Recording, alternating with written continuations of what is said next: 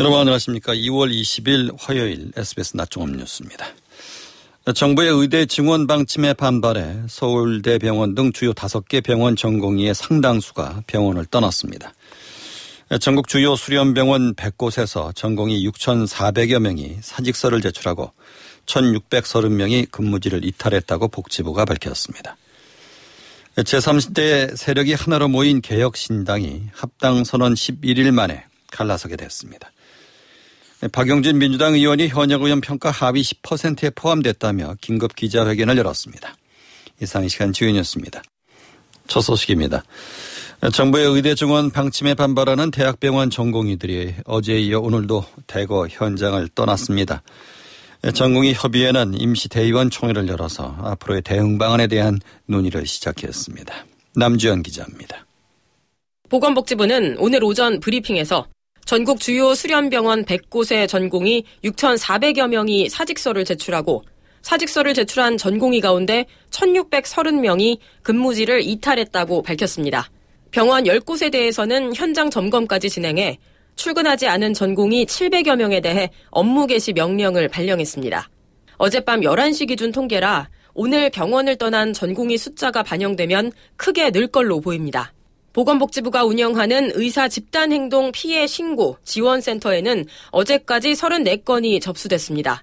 수술 취소 25건, 진료 예약 취소 4건, 진료 거절 3건, 입원 지연 2건입니다. 집단행동에 대응해 비상진료 대응 체계를 운영 중인 정부는 응급의료 전문의 진찰료 수가와 함께 경증 환자 전원 회송 수가를 인상해 대형 병원 응급실 부담을 줄이기로 했습니다. 입원 전담 전문의의 경우 허용된 병동이 아닌 다른 병동 입원 환자까지 진료할 수 있게 한시적으로 허용하기로 했습니다.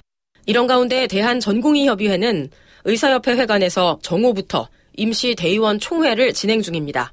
각 병원 전공의 대표가 참여해 향후 집단행동 방향에 대해 논의하고 있는 것으로 알려졌습니다. 전공의들의 집단 사직에 발맞춰 전국 7개 의대 1129명이 휴학계를 제출했지만 휴학 허가 사례는 없었습니다. 이와는 별개로 수업 거부, 동맹 휴학 등 집단 행동이 확인된 7개 의과대학은 학생 대표를 면담하고 학생, 학부모를 설득 중이라고 교육부는 밝혔습니다. SBS 남주현입니다. 제3지대 세력이 하나로 모인 개혁신당이 합당선언 11일 만에 갈라서게 됐습니다. 이낙연 대표는 이준석 대표에게 선거 전권을 준 것을 두고 통합 주체들의 합의가 부서졌다며 다시 새로운 미래로 돌아가겠다고 선언했습니다. 이준석 대표는 더 이상 함께하지 못해서 참담한 마음이라고 밝혔습니다. 전방석 기자의 보도입니다. 개혁신당의 한 축인 이낙연 공동대표가 오늘 오전 새로운 미래 당사에서 기자회견을 열고 이준석 공동대표와의 결별을 선언했습니다. 이른바 제3지대 빅텐트로 지난 9일 합당을 선언한 지 11일 만입니다. 이낙연 대표는 어제 최고위에서 이준석 대표에게 선거 전권을 주는 안건을 강행 처리한 것은 통합 합의를 허문 것이라고 비판했습니다. 통합을 깨거나 자신을 지우기로 일찍부터 기획했던 것으로 보인다며 통합 합의 이전으로 돌아갈 수밖에 없게 됐다고 설명했습니다. 그들은 특정인을 낙인 찍고 미리부터 배제하려 했습니다. 낙인과 혐오와 배제의 정치가 답습됐습니다. 그런 정치를 극복하려던 우리의 꿈이 짓밟혔습니다. 이낙연 대표는 부실한 통합 결정이 부끄러운 결말을 낳았다며 국민과 지지자들에게 사과했고 다시 새로운 미래로 돌아가 민주당을 대신하는 진짜 민주당을 세우겠다고 밝혔습니다. 이준석 대표는 더는 함께하지 못하게 된 것에 대해 참담한 마음으로 국민께 사과드린다고 밝혔습니다. 누군가를 비판할 생각은 없습니다. 할 말이야 많지만 애초에 각자 주장과 해석이 엇갈리는 모습이 국민들이 보시기에는 눈살 찌푸려지는 일일 것입니다. 양질의 정책과 분명한 메시지로 증명하겠다며 이낙연 대표와 새로운 미래의 앞길에 좋은 일이 많기를 기대한다고 말했습니다. 금태섭 최고위원의 새로운 선택, 이원욱, 조홍천, 양정수 구원 등은 그대로 개혁신당에 남을 전망입니다. SBS 정반석입니다. 박용진 민주당 의원이 현역 의원 평가 하위 10%에 포함됐다며 긴급 기자회견을 열었습니다. 이재명 대표는 시스템 공천에 따른 공정한 결과라며 황골 탈퇴 과정에 불가피한 진통이라고 말했습니다. 장민성 기자의 보도입니다. 민주당 비명계로 분류되는 박용진 의원이 긴급 기자회견에 나섰습니다. 어제 통보되기 시작한 현역 의원 평가 결과와 관련해 하위 10%에 포함됐다는 이유에서입니다. 하위 20%에 포함되면 경선 득표율에서 20%가 감산되고 하위 10%에 들면 30%가 깎입니다. 박 의원은 가랑이 밑을 기어가는 치욕에 비유하면서도 당과 민주주의를 구하는 심정으로 경선을 치러 살아남겠다고 강조했습니다. 사상화의 위기에 빠진 민주당을 살리기 위해 구당 운동을 하는 심정으로 국민에게 사랑받는 민주당을 다시 복원하겠다는 정풍 운동의 각오로 오늘의 이 과하 지옥을 견디겠습니다.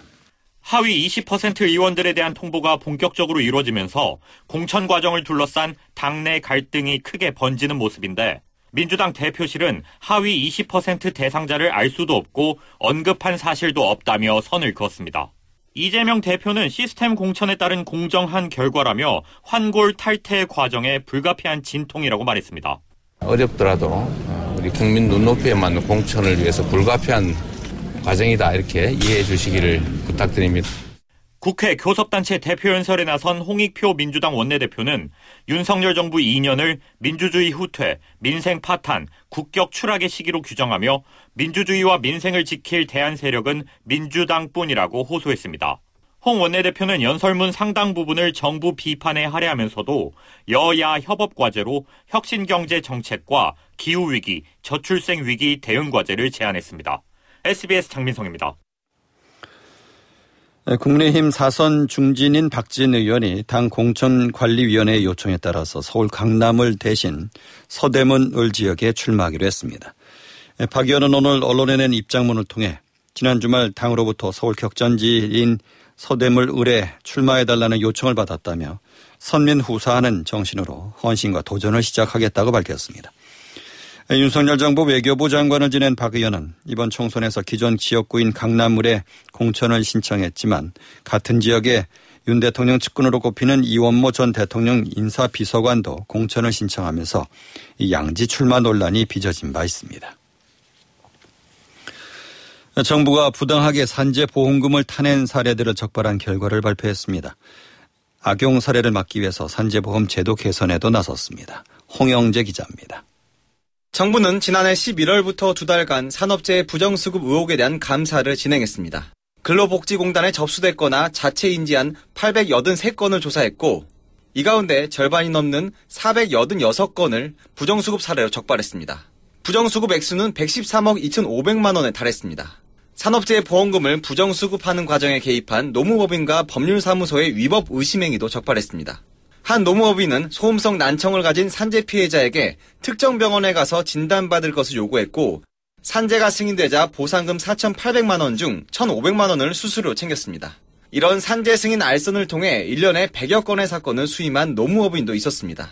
고용노동부는 또 노무사나 변호사가 아니라 자격이 없는 사무장이 산재 보상 전 과정을 처리하고 수임료도 사무장 통장으로 받은 사례도 확인했습니다.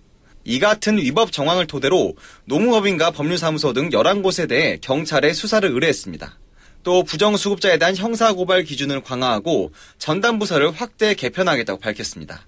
한국노총은 부정수급을 철저히 조사하고 걸러내는 건 맞지만 극히 일부 사례를 가지고 산재 환자 대부분을 카르텔로 몰아가고 있다고 비판했습니다. SBS 홍현재입니다. 검찰이 오늘 불법 공매도 혐의가 적발된 증권업계에 동시다발적인 압수수색에 나섰습니다. 서울 남부지검은 오늘 오전부터 자본시장법 위반 혐의를 받는 UBS AG, 시티은행, 메커리은행 등의 검사와 수사관을 보내서 관련 자료를 확보하고 있습니다. 앞서 UBS AG는 2021년 5월 자사가 보유하지 않은 SK 보통주 27,374주에 대해서 매도 주문을 낸 사실이 적발돼 지난해 금융위원회 증권선물위원회로부터 21억 8천여만 원의 과징금을 부과받았습니다. 맥커리 은행도 공매도 순 보유 잔고 지연 보고 및 공시 의무 위반으로 5,400만 원의 과태료가 부과됐습니다. 수감 중에 숨진 러시아의 반정부 운동가 나발리의 부인이 남편을 죽인 것은 푸틴 대통령이라며 남편의 싸움을 계속 이어나가겠다고 다짐했습니다. 미국과 유럽연합은 러시아를 추가 제재하는 방안을 검토하고 나섰습니다. 파리에서 곽상은 특파원입니다. 알렉세이 나발리의 부인 율리아 나발라야는 SNS에 동영상을 올리고 남편을 죽인 건 푸틴 대통령이라고 강조했습니다. 이어 자유로운 러시아를 위해 나발리가 하던 싸움을 계속해 나가겠다며 대중의 지지를 호소했습니다. 나발라야는 푸틴이 왜 나발리를 죽였는지 정확히 알고 있다며 범죄를 저지른 이들의 이름과 얼굴을 공개하겠다고도 예고했습니다. 나발라야는 벨기에 브뤼셀에서 열린 EU 외교장관 회의에도 참석해 국제사회의 지속적인 지지를 호소했습니다. EU 회의에선 나발리 죽음에 연루된 러시아 정부기관과 개인에 대한 추가 제재 방안이 논의된 것으로 알려졌습니다. 바이든 미국 대통령도 러시아에 대한 추가 제재를 검토 중이라고 밝혔습니다. 국제사회의 맹비난에도 푸틴 대통령은 여전히 침묵을 이어가고 있습니다. 페스코프 크렘린궁 대변인은 나발니 측근과 서방의 살해 의혹과 푸틴 책임론 등에 대해 무례한 발언이라며 용납할 수 없다고 반발했습니다. 이어 그런 주장들이 푸틴 대통령에게 아무런 영향도 미치지 못할 거라고 주장했습니다. 파리에서 SBS 곽상은입니다. 예, 지난해 10월 개전 이후 가자 지구에서 숨진 사망자가 2만 9천 명을 넘어섰다고 하마스 측이 밝혔습니다. 이런 가운데 이스라엘군은 인질 납치 당시 영상을 공개하면서 인질 석방을 압박하고 있습니다. 유수환 기자입니다. 지난밤 가자 지구에서 폭격으로 추가 피해가 발생한 가운데 하마스 측은 개전 이후 가자 지구의 사망자가 2만 9천 명을 넘어섰다고 밝혔습니다. 이스라엘군은 아직 풀려나지 못한 어린이 인질의 납치 장면을 공개하며 이번 공격의 정당성을 주장했습니다. 또 다음 달 10일 시작하는 라마단 이전까지 이스라엘 인질이 풀려나지 않으면 가자 주민 150만 명이 밀집한 최남단 도시 라파에 대해 총 공세를 펴겠다고 예고했습니다. 하지만 국제사회는 라파 진입작전이 불러올 막대한 민간인 희생을 우려하며 이스라엘을 압박하고 있습니다. 유엔 안전보장이사회는 이스라엘과 하마스의 즉각적이고 인도주의적인 휴전을 요구하는 결의안을 오늘 표결에 붙입니다. 다만 미국이 휴전 요구에 대해선 거부권 행사를 예고해 초안이 그대로 통과되기는 어려울 전망입니다. 국제사법재판소도 이스라엘이 팔레스타인 지역을 점령한 게 적법한지 판단하는 재판을 개시했습니다. SBS 뉴스완입니다. 300억 원이 넘는 임금과 퇴직금을 체불한 혐의를 받는 박영우 대유 위니아 그룹 회장이 구속됐습니다. 박재현 기자의 보도입니다. 대유 위니아 그룹 박영우 회장이 구속 전 피의자 신문을 받기 위해 법원에 출석했습니다. 2시간 넘게 진행된 영장 실질 심사 끝에 법원은 증거인멸 및 도주의 우려가 있다며 박 회장에 대한 구속영장을 발부했습니다. 박 회장은 지난 2021년 1월부터 지난해 9월까지 직원 649명의 임금과 퇴직금 347억 원을 지급하지 않은 혐의를 받습니다. 박 회장은 그동안 경영에는 관여하지 않았다며 임금 체불 등에 대해 형사적인 책임이 없다고 주장해 왔습니다. 하지만 박 회장이 매일 아침 계열사 대표들과 회의한 내용을 확보한 검찰은 박 회장이 회사 경영에 깊숙이 관여한 것으로 보고 근로기준법 위반 등의 혐의를 적용해 구속영장을 청구했습니다. 박 회장은 또 지난해 국회 환경노동위원회 국정감사에서 골프장을 매각해 임금 체불 문제를 해결하겠다고 했지만 대금을 마련하고도 체불 임금을 지급하지 않아 위증했다는 혐의도 받고 있습니다. 노조 측은 박 회장에게 변제 계획서를 제출하고 변제 약속을 지키라고 촉구했습니다. SBS 박지현입니다. 네, 지난해 4분기 전체 가계 신용이 전분기보다 8조 원 늘어서 또 사상 최대 기록을 세웠습니다. 한국은행이 오늘 발표한 2023년 4분기 가계 신용 통계에 따르면 작년 12월 말 기준 가계 신용 잔액은 1,886조 4천억 원으로 기존 역대 기록이었던 작년 3분기보다 0.4% 8조 원이 많았습니다. 가계 신용은 가계가 은행과 보험사, 대부업체, 공적 금융기관 등에서 받은 대출에 결제 전 카드 사용 금액까지 더한 포괄적 가계 부채를 말합니다. 높은 금리에도 주택담보대출이 15조 원 이상 늘었고 연말 카드 사용도 증가했기 때문입니다. 2022년 제20대 대통령 선거와 관련한 공직선거법 위반 혐의로 재판에 넘겨진 더불어민주당 이재명 대표의 배우자 김혜경 씨의 첫 재판이 이달 26일에 열립니다.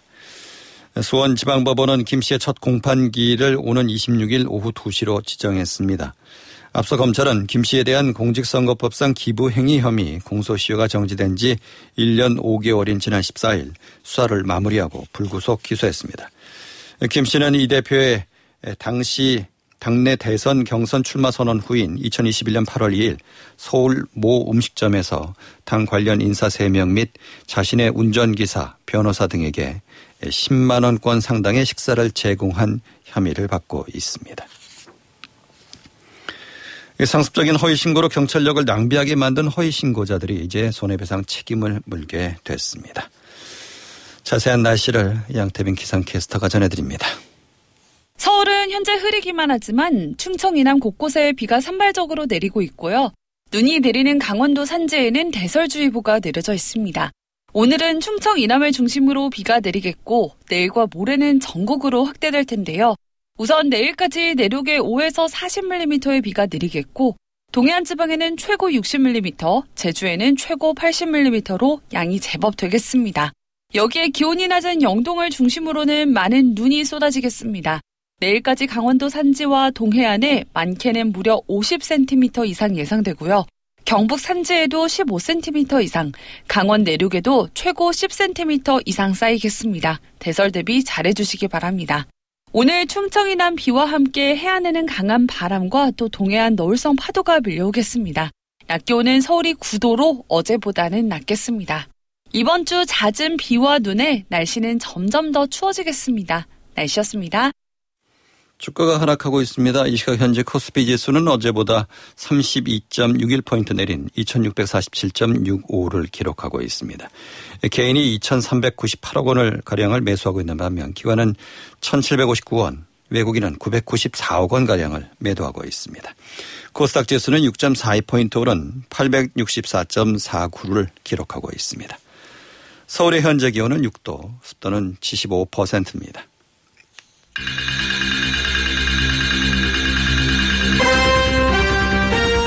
SBS 낮 종합 뉴스 진행 박광범이었습니다.